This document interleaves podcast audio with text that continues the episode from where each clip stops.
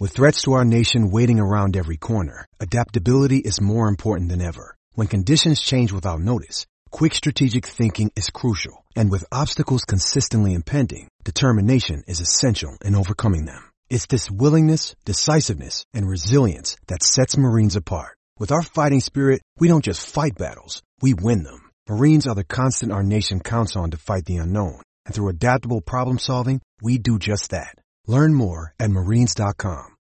When you need mealtime inspiration, it's worth shopping Kroger, where you'll find over 30,000 mouth-watering choices that excite your inner foodie. And no matter what tasty choice you make, you'll enjoy our everyday low prices, plus extra ways to save, like digital coupons worth over $600 each week. You can also save up to $1 off per gallon at the pump with fuel points. More savings and more inspiring flavors make shopping Kroger worth it every time. Kroger, fresh for everyone. Fuel restrictions apply. Okay, round two. Name something that's not boring. A laundry? Ooh, a book club. Computer solitaire, huh? Ah, oh, sorry, we were looking for Chumba Casino. That's right. ChumbaCasino.com has over 100 casino style games. Join today and play for free for your chance to redeem some serious prizes. ChumbaCasino.com. No purchase necessary. Full prohibited by law. 18 plus terms and conditions apply. See website for details. Hello, welcome to the Snooker Scene podcast. Now, inevitably, as I start our second edition of the week, there's a crane outside my window here in the hotel. You might be able to hear the beeping noise. Very annoying. Can't really uh, open the window and ask them to stop because I'm recording a, a, snooker podcast. That probably wouldn't go down well. But uh, there might be some background noise. Not for the first time. But anyway, we're back. And uh, earlier in the week, we went through uh, the emails we'd had in about uh, listeners' favourite players. We had a lot more, so we've got a lot to get through in this uh, special second edition. So let's just get on with it. Straight away, we'll go to Tony Finnegan. He said, in response to your question on favourite players, I grew up understandably supporting Steve Davis and love watching Ronnie O'Sullivan now, but during the mid 1980s, living in Sheffield, I picked a pet Scottish football team to support and an outsider snooker player to follow. So I picked Cowdenbeath and Dean Reynolds respectively. Now, I'll just break it in there. I mean, that's quite some double. I, I, would, I wonder if anyone else has got those two. Anyway, Dean hailing from the Yorkshire snooker hotbed of of not Sheffield, but Grimsby. He was outside the top 16 at the time, eventually rising to world ranking high of number 8, but I thought had an outside chance of doing well in the old tournament. He did get to two ranking finals, notably the Grand Prix in 1989 against my other favourite player, Steve Davis. So coming into this final, my loyalties were divided. Unfortunately, Dean ended up losing 10-0, so that was that. Dean retired in 2001 and I understand he's had health issues recently and had to relearn his snooker technique, so I wish him well.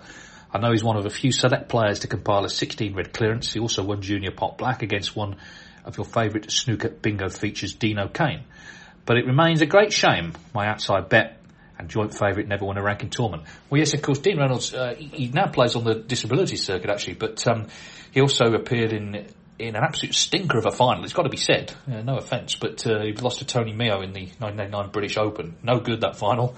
And then they played again at the Crucible, uh, the quarterfinals, and it was a slow match. But only Dean Reynolds was warned by the referee John Williams. He was told to, to uh, book his ideas up. Literally, that was the phrase used, and. Uh, he lost the match and was in tears afterwards. He, he felt that uh, you know it was a bit sort of disrespectful. Anyway, that's that's Dean Reynolds really what we're doing here, well, I asked uh, after after an embarrassing low of two emails, I, to stimulate interest, I asked listeners to write in very simply, tell us about their favourite snooker players, and it's been very revealing the reasons people follow snooker players, and uh, you know the, what what it means personally to them. And we have one here from Stephen Forbes. He said, "I will add to the undoubted influx of emails this week with two personal anecdotes regarding two of my favourite players, more so in terms of these two gentlemen simply being good, kind-hearted people, a value that I'm sure many of us will place higher or on a par with what happens on the bays."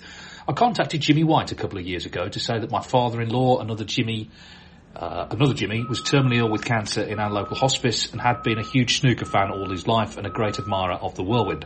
I asked if he could send my father-in-law a message to help raise his spirits and he wrote back within 24 hours with a lovely note that my father-in-law greatly appreciated as did his daughter Wendy. Whilst my father-in-law bravely lost his battle in the end, every time I see Jimmy White on the TV, it brings me a great sense of comfort.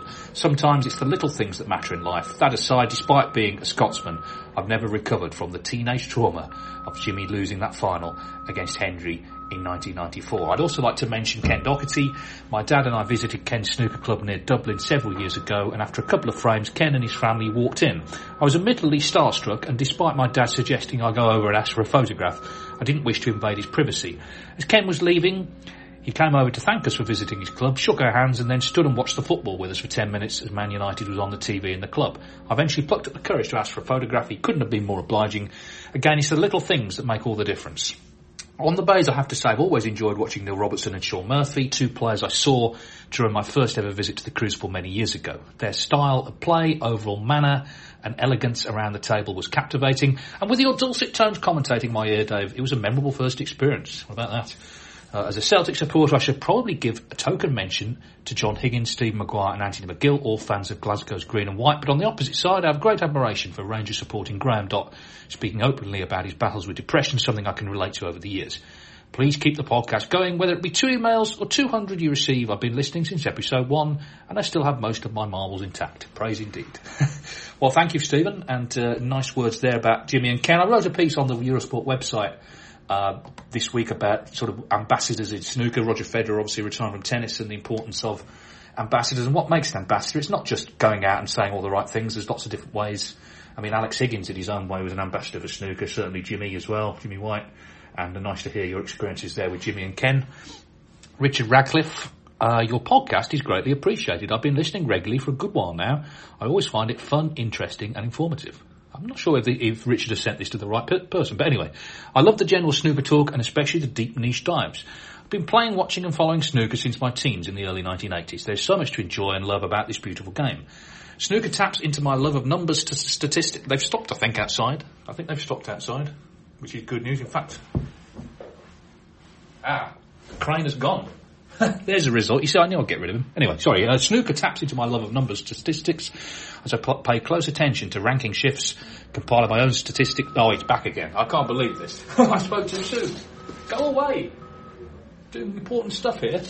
Sorry, Richard. I'll, I'll, I'll go back to your email. Uh, snooker taps into my love of numbers statistics as I pay close attention to ranking shifts, compile my own statistics on players, enhancing the, the whole adventure. I have my own system of rankings catalogued over the years, producing my own version as to who is really the best, who the legends of the game really are.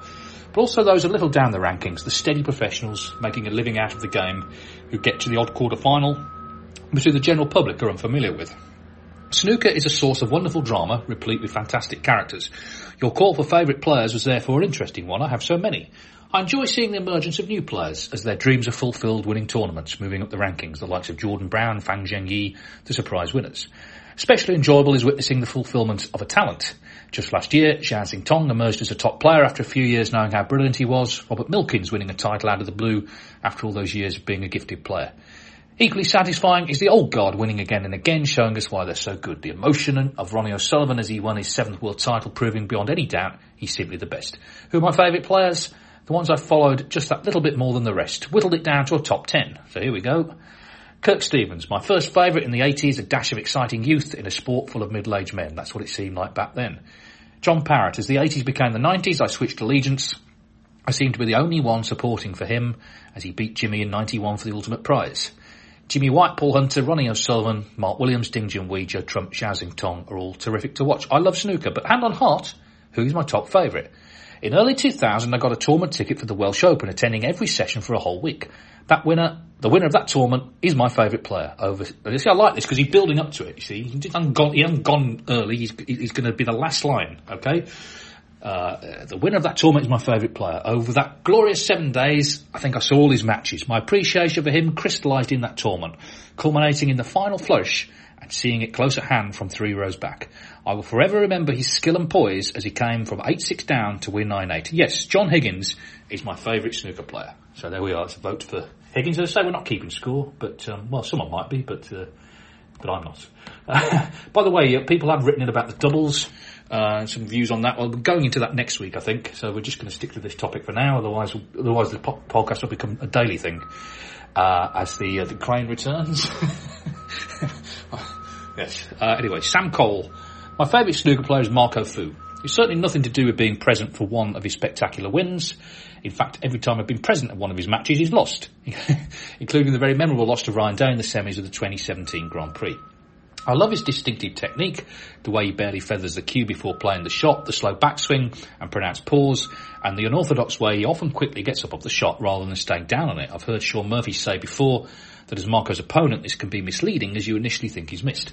At his peak, I would put him in the top five of all time in terms of cue ball control, giving him a deceptively quick pace of play and making him a very classy break builder. These reasons, combined with his seemingly cool, calm demeanour, make his playing style somewhat nonchalant, similar to Mark Williams in a way. I haven't had the pleasure of meeting Marco, but he comes across as a gentleman and a great sportsman. He seems to be the sort of player that nobody has a bad word to say about. I hope he can get back to some kind of form in the near future, as I'd love to see him climb the rankings and compete at the Masters once again. And I've heard him say in an interview before that it's his favourite tournament. Well, thank you, Sam. And yes, I mean, Marco is a gentleman. You've been on this podcast. You can check out uh, a previous uh, interview that I've done with him. Uh, Martin Eccles, he says, My favourite player is simply Ronnie, an enigma in every way. I didn't always like him when I first met him. It was at the Wembley Masters of 2001.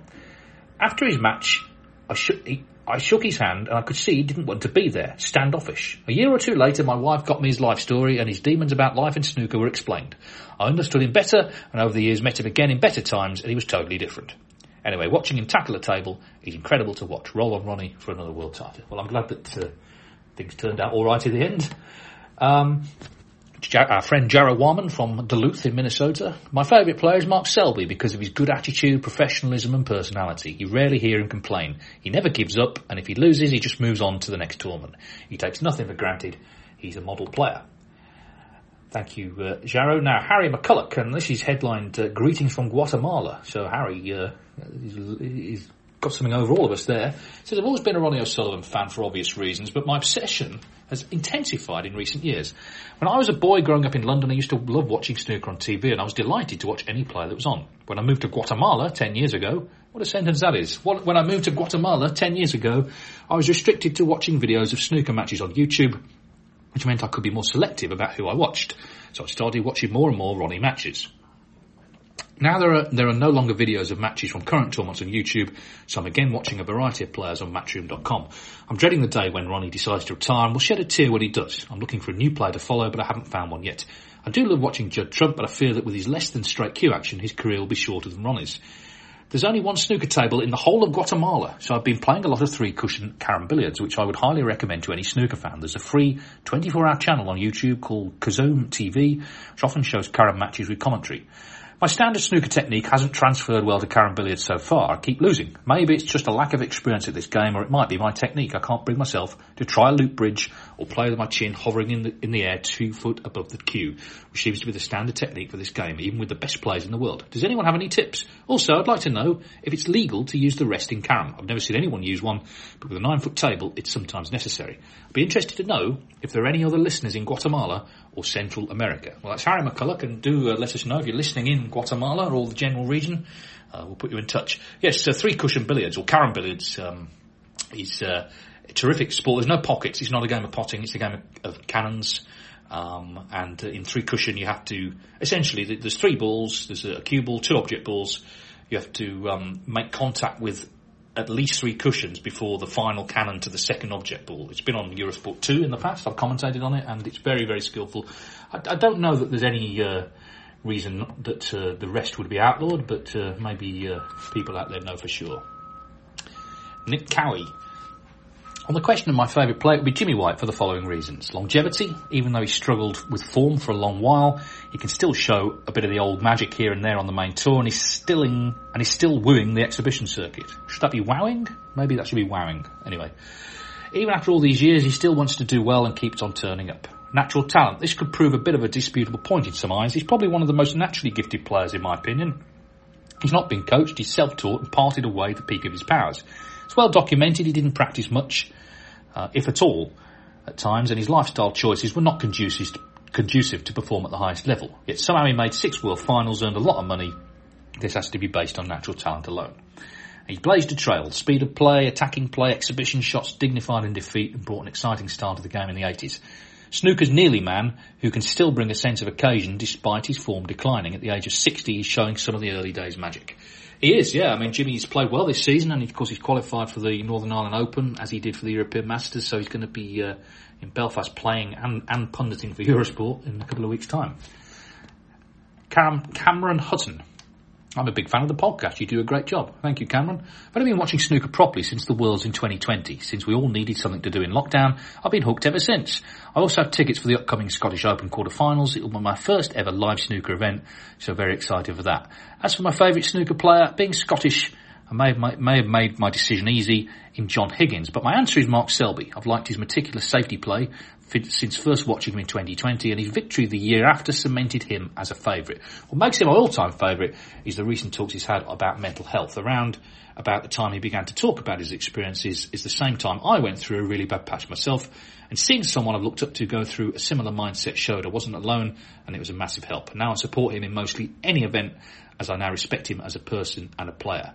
Hopefully this email isn't too long and detailed for the podcast. Well, not at all, Cameron. Thank you very much for that uh, for that contribution. Vinny O'Connell. Firstly, I think your show is the best snooker podcast on, the net. I've listened to most episodes and they've been consist- consistently very good. I also think your match commentary is knowledgeable and insightful. Well done, keep it up. Well, that's all very kind, Vinny. Uh, anyway, my favourite player to watch is Thepchaiya Un-Nooh. He's a breath of fresh air. His overtly attacking style doesn't always work for him, but when he when it does, wow. I think and dearly hope he will get his match tactics and savvy sorted out, and when he does, he'll boost snooker globally. I think if he reached out and managed to get Stephen Hendry in his corner, he'd be unbeatable. Stephen, I believe, will be a great confidant and advisor for Thepchaiya. With Hendry's vast snooker brain and wealth of tournament experience, it will be an unbeatable alliance. Which is interesting, isn't it? Because, um, thank you, Vinny, for the email. He, of course, he absolutely hammered Stephen Hendry last season uh, in the UK Championship, just played out of his skin.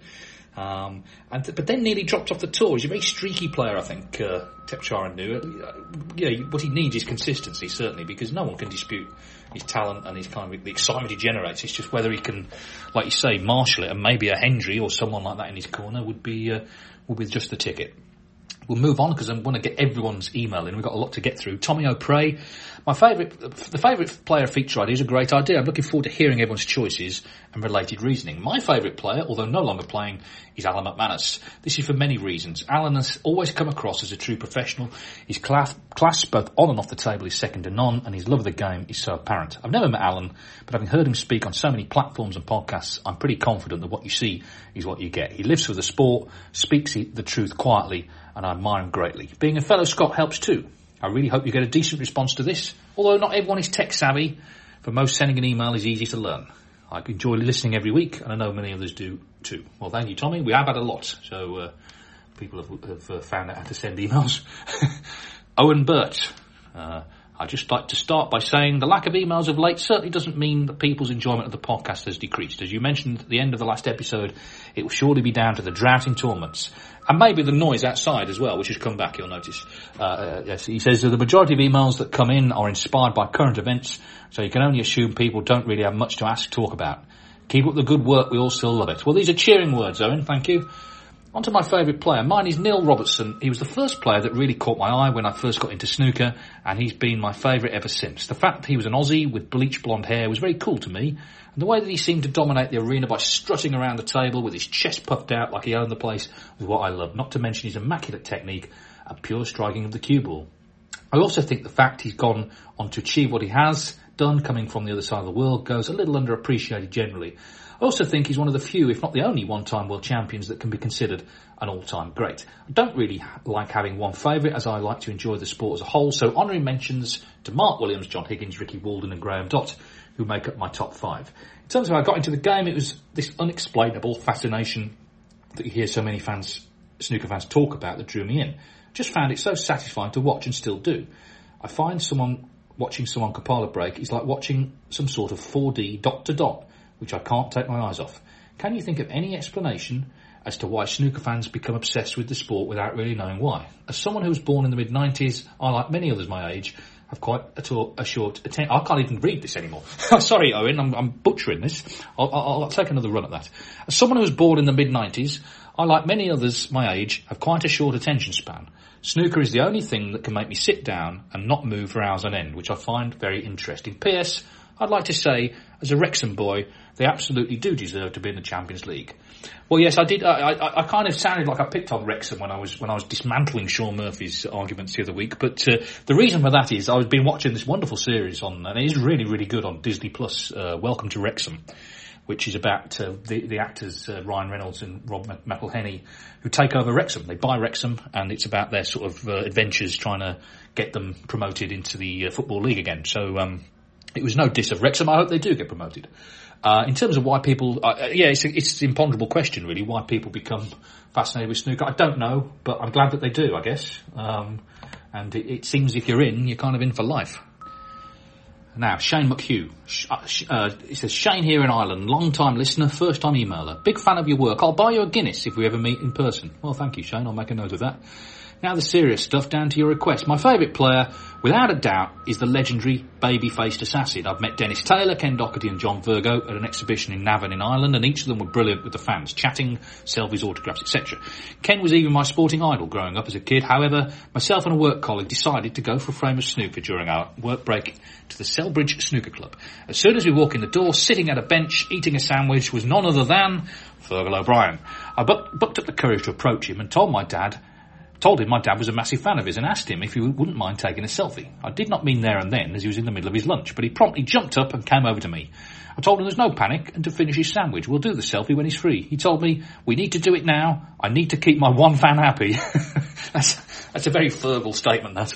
Uh, he said, we continued on and played our frame, and on the way out, Fergal then approached us and said, thanks for the recognition, lads. I like to look after my fan base. A charismatic gentleman and a great role model for all the kids. Thank you, Shane. Yeah, well, I mean, that's just classic Fergal, really. Uh, I can picture every every moment of that, the way you described it. Um, Paul Tibble, my favourite player was Steve Davis. Being of the right age to remember the 1985 World Final, I like the way he remained professional throughout his career and the way he embraced the challenge of the way the game changed and evolved through his decades in the sport. His retirement speech saying he played off his father was heartfelt and I thought very honourable. The current crop of very talented players we have the pleasure of watching I'd say the player that catches my eye the most is Jack Lisowski. I think he has a beautiful cue action, and despite not winning a title yet, he plays the game with a now more measured approach that many young players could take note from. I'm all for big breaks, but good safety is important when relevant. I do, however, feel Yan Bingtao has the most complete game for someone so young. There are elements about his game that remind me of a Steve Davis. Would you agree? Uh, Thank you for the podcast. I and many others do enjoy your comments and observations, and in some instances, ramblings very much.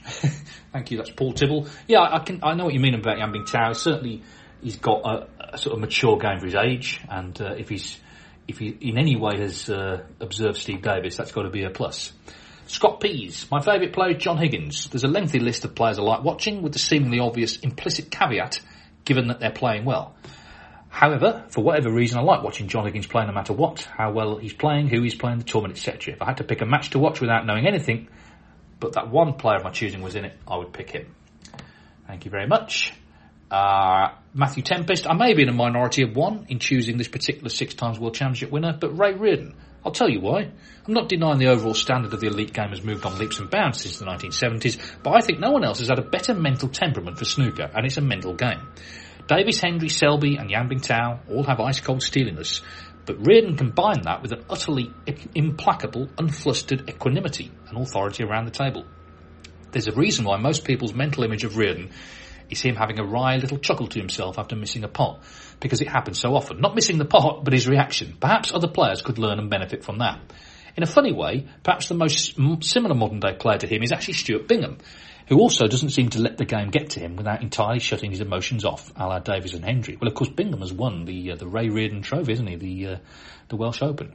And Matthew, uh, uh PS here, just an addendum to your Lost Venues podcast. I think there's a reason why the post-war boom of the 60s and 70s, theatres and conference centres served snooker so well. Quality buildings, with great sight lines, seating and acoustics because they were specifically designed that way. Namely the Crucible but also the Preston Guildhall, RIP, the Derby Assembly Rooms, RIP, and the Wembley Conference Centre, RIP. Uh, and he's attached a picture of the old, uh, the old uh, seating at the conference centre. He says you can see why Hendry rated it so highly. Yes, I mean I was talking, uh, having breakfast with uh, um, uh, one of my friends from World Snooker Tour, and we were sort of, I won't say it was, but we were sort of lamenting some of the venues a bit characterless. And I have to say, Milton Keynes is a bit like that. There's nothing, nothing against uh, the, the, venue or, or, the area, but the sort of it's a little bit out of the way. It's not kind of central, um, and they've struggled with audience this this week. I think this is another topic for another day, but I think they need to look at potentially sort of some of the marketing and the way they can do more with tickets. So maybe we'll discuss that another time. Uh, James Cook, our friend in America, said, I've just driven six-ish hours from New York to a beach resort in Maryland. Don't rub it in, James. Come on. Some, some of us are in Milton Keynes listening to a crane outside our window. Anyway, he said, this gave me a chance to catch up on all the snooker podcasts. You know, there are others. Uh, and I was royally entertained on the way. I did manage to get a mention on Talking Snooker, which was great. And I got a mention on the 147 previous one and a recent one of yours, which means I've completed the Snooker Podcast Triple Crown. well, that's about as valid as the actual Triple Crown. Anyway, when Nick and Phil mentioned that the Talking Balls guys were packing away their metaphorical cues and ceasing their podcast, which is a shame, it hit me that now we have several snooker related podcasts, and none would exist if it weren't for you. As far as I know, you were the first, and still the best and have blazed a trail that others have followed. It sounds like I've written this myself. I, I swear this is coming. Uh, I realise it's a commitment to put the podcast together, which you have continued despite your busy schedule. So bravo and thank you for keeping going. I'm sure I speak for all your listeners when I say it's a highlight of the week, when you only get a few emails, which is more to do with external factors lack of snooker, death of the queen, etc. Well, you know, that's not, to be fair, that's not something that happens every week. Yes, I mean, I, I have to say thank you, James. Very kind of you.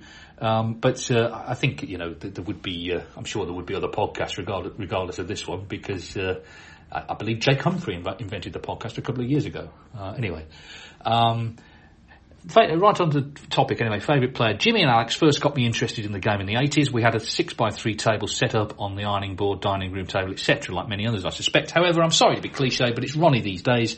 He's just unbelievable, amazing to watch, and just makes it look so easy. Uh, thank you, James. Now then, uh, next up we have Matt Tarrant. Uh, so difficult to pin one down for different reasons. I have big soft spots for Anthony McGill, Peter Devlin, Steve Davis, and Nigel Bond. But if you're going to back me into a corner, I'm going to have to select Stephen Lee for two reasons. Firstly, I love to watch him play. What a natural talent, what a shot maker, what a break builder, and obviously what a cue action. Now, plenty of listeners will be adding another description and saying what a, and he's put sort of asterisks and yeah, it's not actually a word, but yes, we can use our imagination. Which brings me to my second reason for selecting, selecting Stephen. He clearly made some extremely poor decisions which have tarnished the sport. Ken Doherty and Shaun Murphy are fantastic ambassadors for snooker, which they are. Ed Stevens been the opposite. He cheated and lied. But I feel the situation could have been better handled when I see how other players have been treated, I can't help but have some sympathy for Stephen. And if he tries to come back in 2024, I'll be rooting for him like I've never rooted for a player before. I recall John Parrott in commentary on the Beeb describing a current top 16 player as having been a very lucky boy after receiving a much more lenient sanction for a similar but admittedly less serious offence. I feel snooker could have worked with Stephen and supported and educated him through a shorter ban to have brought him in and shown some care rather than exclude him, and to have kept a genuine star and multi-ranking event winner in the sport. But Dave, you will have been much closer to the story than I, and maybe you disagree and feel he had to go. I respect your views and be interested to hear them. But for now, he's my all-time favourite player. I'd hazard a guess he only got the one vote. Well, I, I think you're right on that point. I mean, the, the ban he got was it was very uh, draconian, um, and really the the length of time in a way was an irrelevance. It was the fine because if he doesn't, like 2024 in theory is two years away, he could come back. I think I've said this before, but there's unpaid fines and if he doesn't pay them, he won't be coming back and I'm guessing he's not going to be paying them. Um, uh, if he did come back, I, I personally, you know, I, am a great believer that you serve your time and then you, hopefully you come back kind of, you know, in a, in a sort of, um, in a better way. But, uh, I don't think we'll be seeing him on tour again. His son though, Alfie, uh, he's quite a talent, so we, we may see him maybe. Uh, Mark Oates, I find it very hard to name just one, but I like different players for different reasons. Judd Trump for his power, style and sheer brilliance. Shaun Murphy when he's on a roll in the game for his swagger and strut around the table, but also his humour and self-deprecating nature. Kyren Wilson for his tenacity and attitude to the game. Sunny Akani for his elegance and poise. Mark Selby for his grit as well as personal honesty and courage. John Higgins for his consistency and powers of recovery in a match. Jack Lisowski for his determination and positive approach. There are many more I could mention for other reasons. I like players who play the game with style, but who can dig in when needed, and players who show humility and respect to the game, the other players and officials. Thank you, Mark.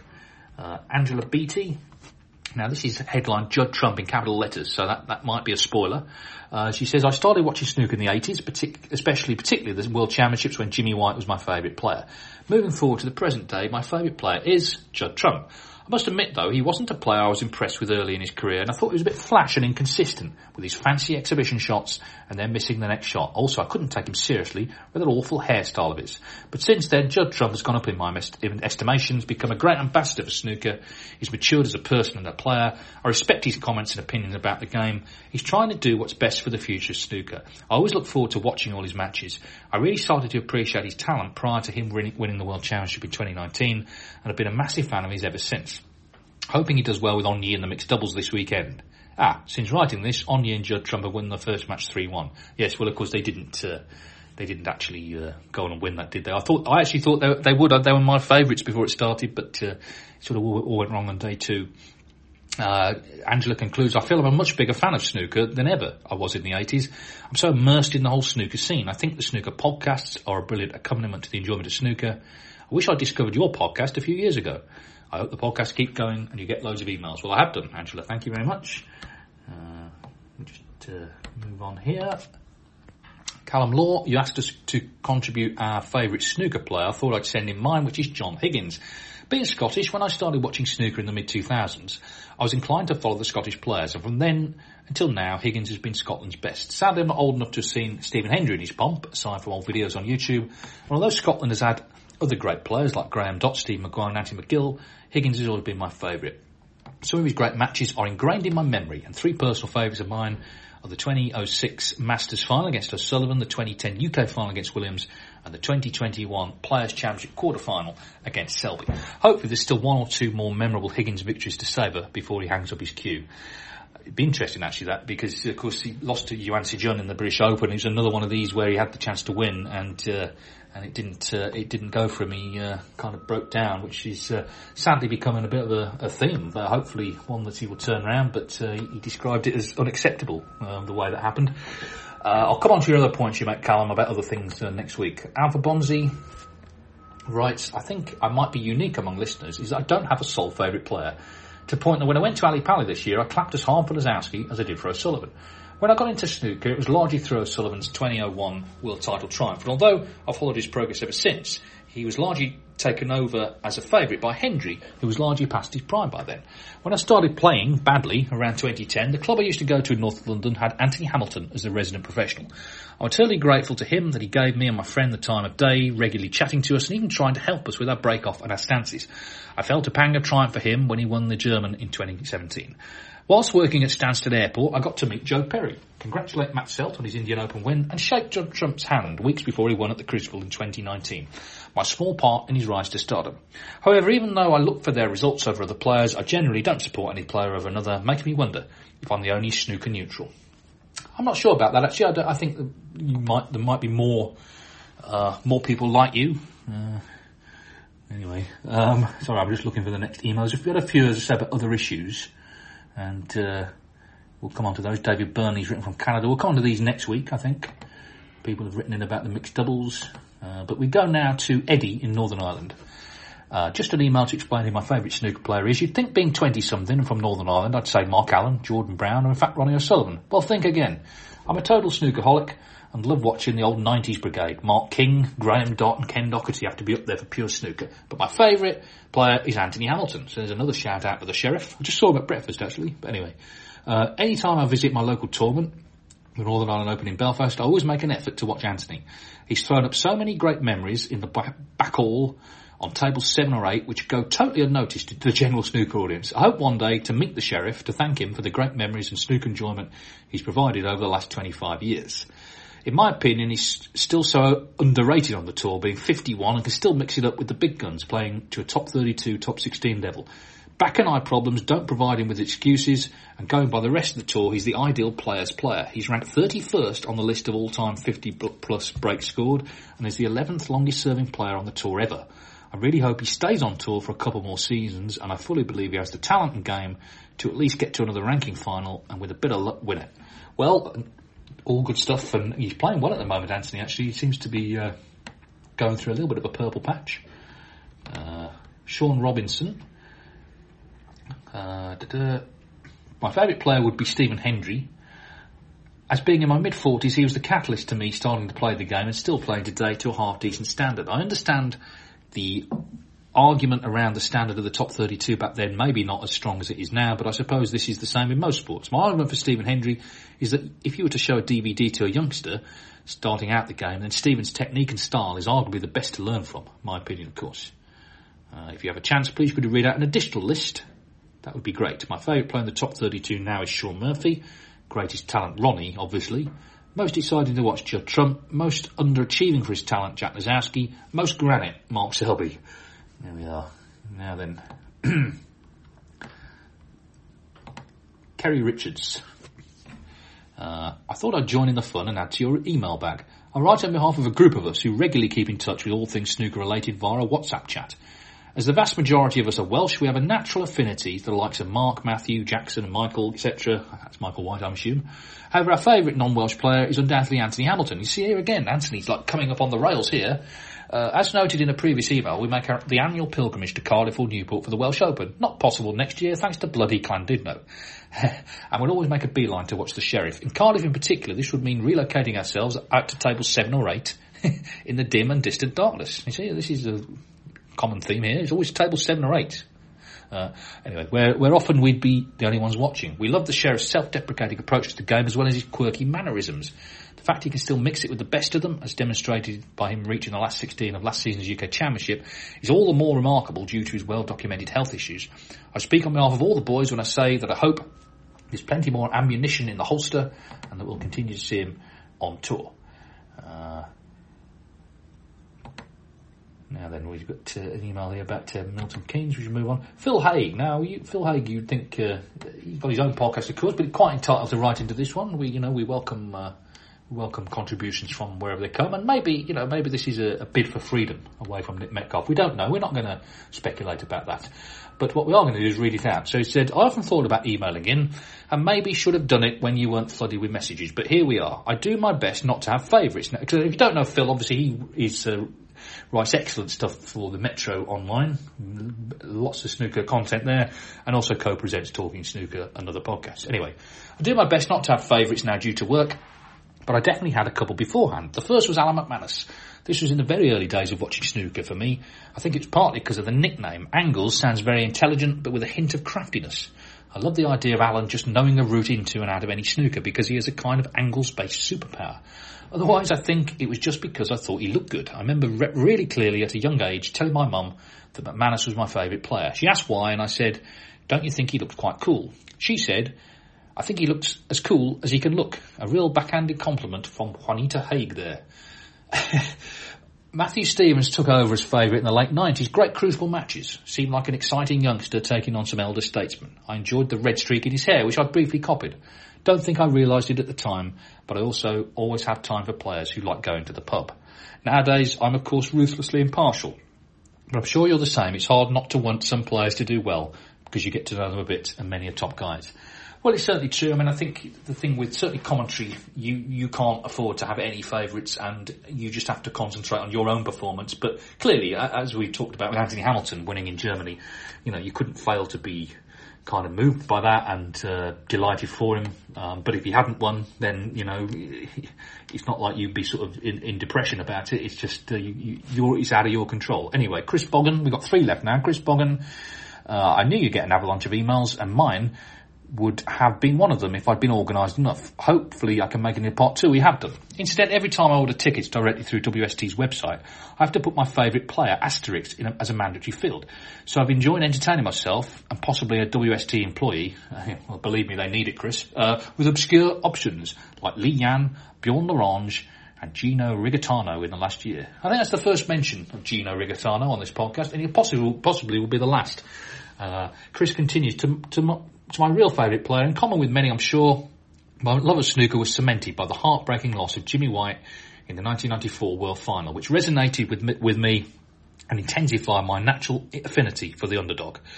I have supported players like Matthew Stevens, Anthony Hamilton and Dave Gilbert over the years, but my favourite player has to be Barry Hawkins, a player who can engage beast mode and would surely have been 2013 world champion against anyone but Ronnie, who can, who but who can also bring heartbreak a la Jimmy all these years ago, most recently in the European Masters final against Kyren Wilson. The unpredictability coupled with humility breaks my heart always with Barry. Come on, Barry. Well, uh, uh, of cry from Chris. He, Barry played well, uh, as I record this, last night against Kyren Wilson, but uh, by the time this goes out, we'll know how he's got on tonight um, against Stephen Hallworth, friend of the podcast.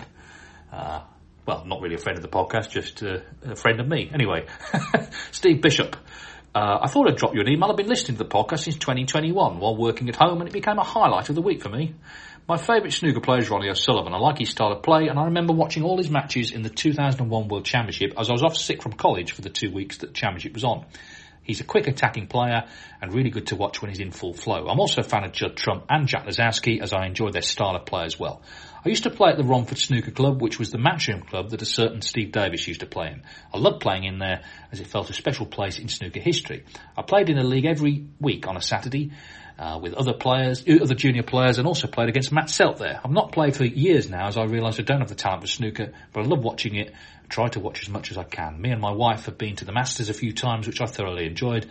The last time was 2017 when we watched Ronnie O'Sullivan in the semi-final. Thank you, Steve. And we're going to now. This is the, the the drawbridge is coming up now. So if you've sent any emails after uh, this one from Josh Lee, then unfortunately we do not have won't able to read it this week, but we can still read it in future editions, so you can still uh, contrib- contribute to this uh, subject. It's just uh, we're drawing a line under this last email.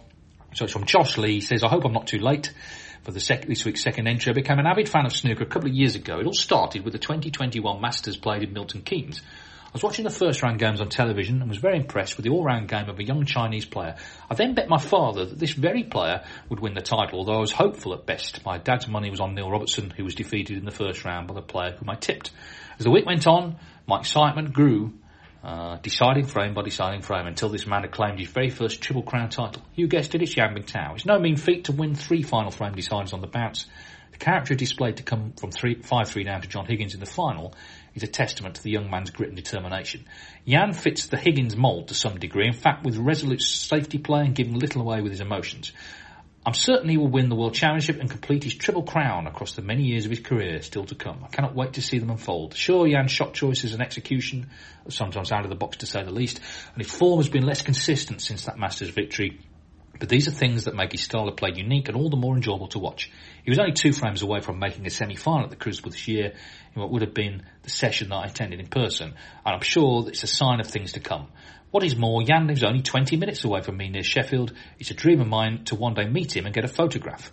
Anyway, thank you for your time, Dave. Please, please, keep doing the podcast. I find it very entertaining and informative with your specialist insight. Thank you very much. Well, yes, of course. Well, if you go around Yan's house, of course, you can use his Wi-Fi for free because when World Snooker did that extraordinary video with Rob Walker around his house, his Wi-Fi password was displayed on the TV. I hope he's changed it by now. um, yes, uh, what was interesting about his Masters victory, those deciders, there were two he won them in different ways. He won against Robertson, putting five of the six colours on the cushion because he had a lead, and Robertson needed obviously the balls in play. I think it was only the green that was uh, not on a cushion. And uh, the other thing uh, he did, of course, against uh, Maguire in the semis was he made, uh, I think, his highest ever break to that point, uh, a total clearance to win the decider. So that's two different ways of winning a decider. He's one to watch for sure. But what we've learned from this subject, and as I say, still uh, people are welcome to contribute to it. What we've learnt is that people have different reasons for supporting players. It's often about the style of play. There's often something about the person. Sometimes it's a personal thing. Sometimes what something they've done away from snooker has inspired you. Sometimes you've met them and you followed them for that reason.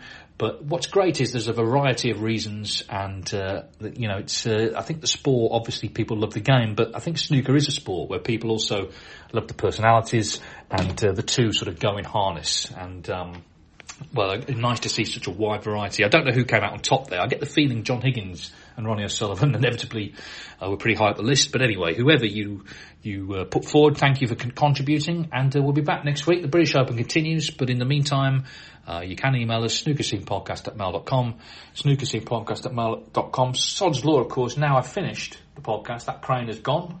Maybe it'll be back next week. Maybe that could be a, a feature, annoying noises in the background. Uh, some people would say there are annoying noises in the foreground, but anyway, that's it. As we always say, oh, Sports Social Network, blah, blah, blah. But as we always say, uh, goodbye bye. Sports Social Podcast Network. Hello, it is Ryan, and we could all use an extra bright spot in our day, couldn't we? Just to make up for things like sitting in traffic, doing the dishes, counting your steps, you know, all the mundane stuff. That is why I'm such a big fan of Chumba Casino. Chumba Casino has all your favorite social casino style games that you can play for free anytime, anywhere with daily bonuses. That should brighten your day a little.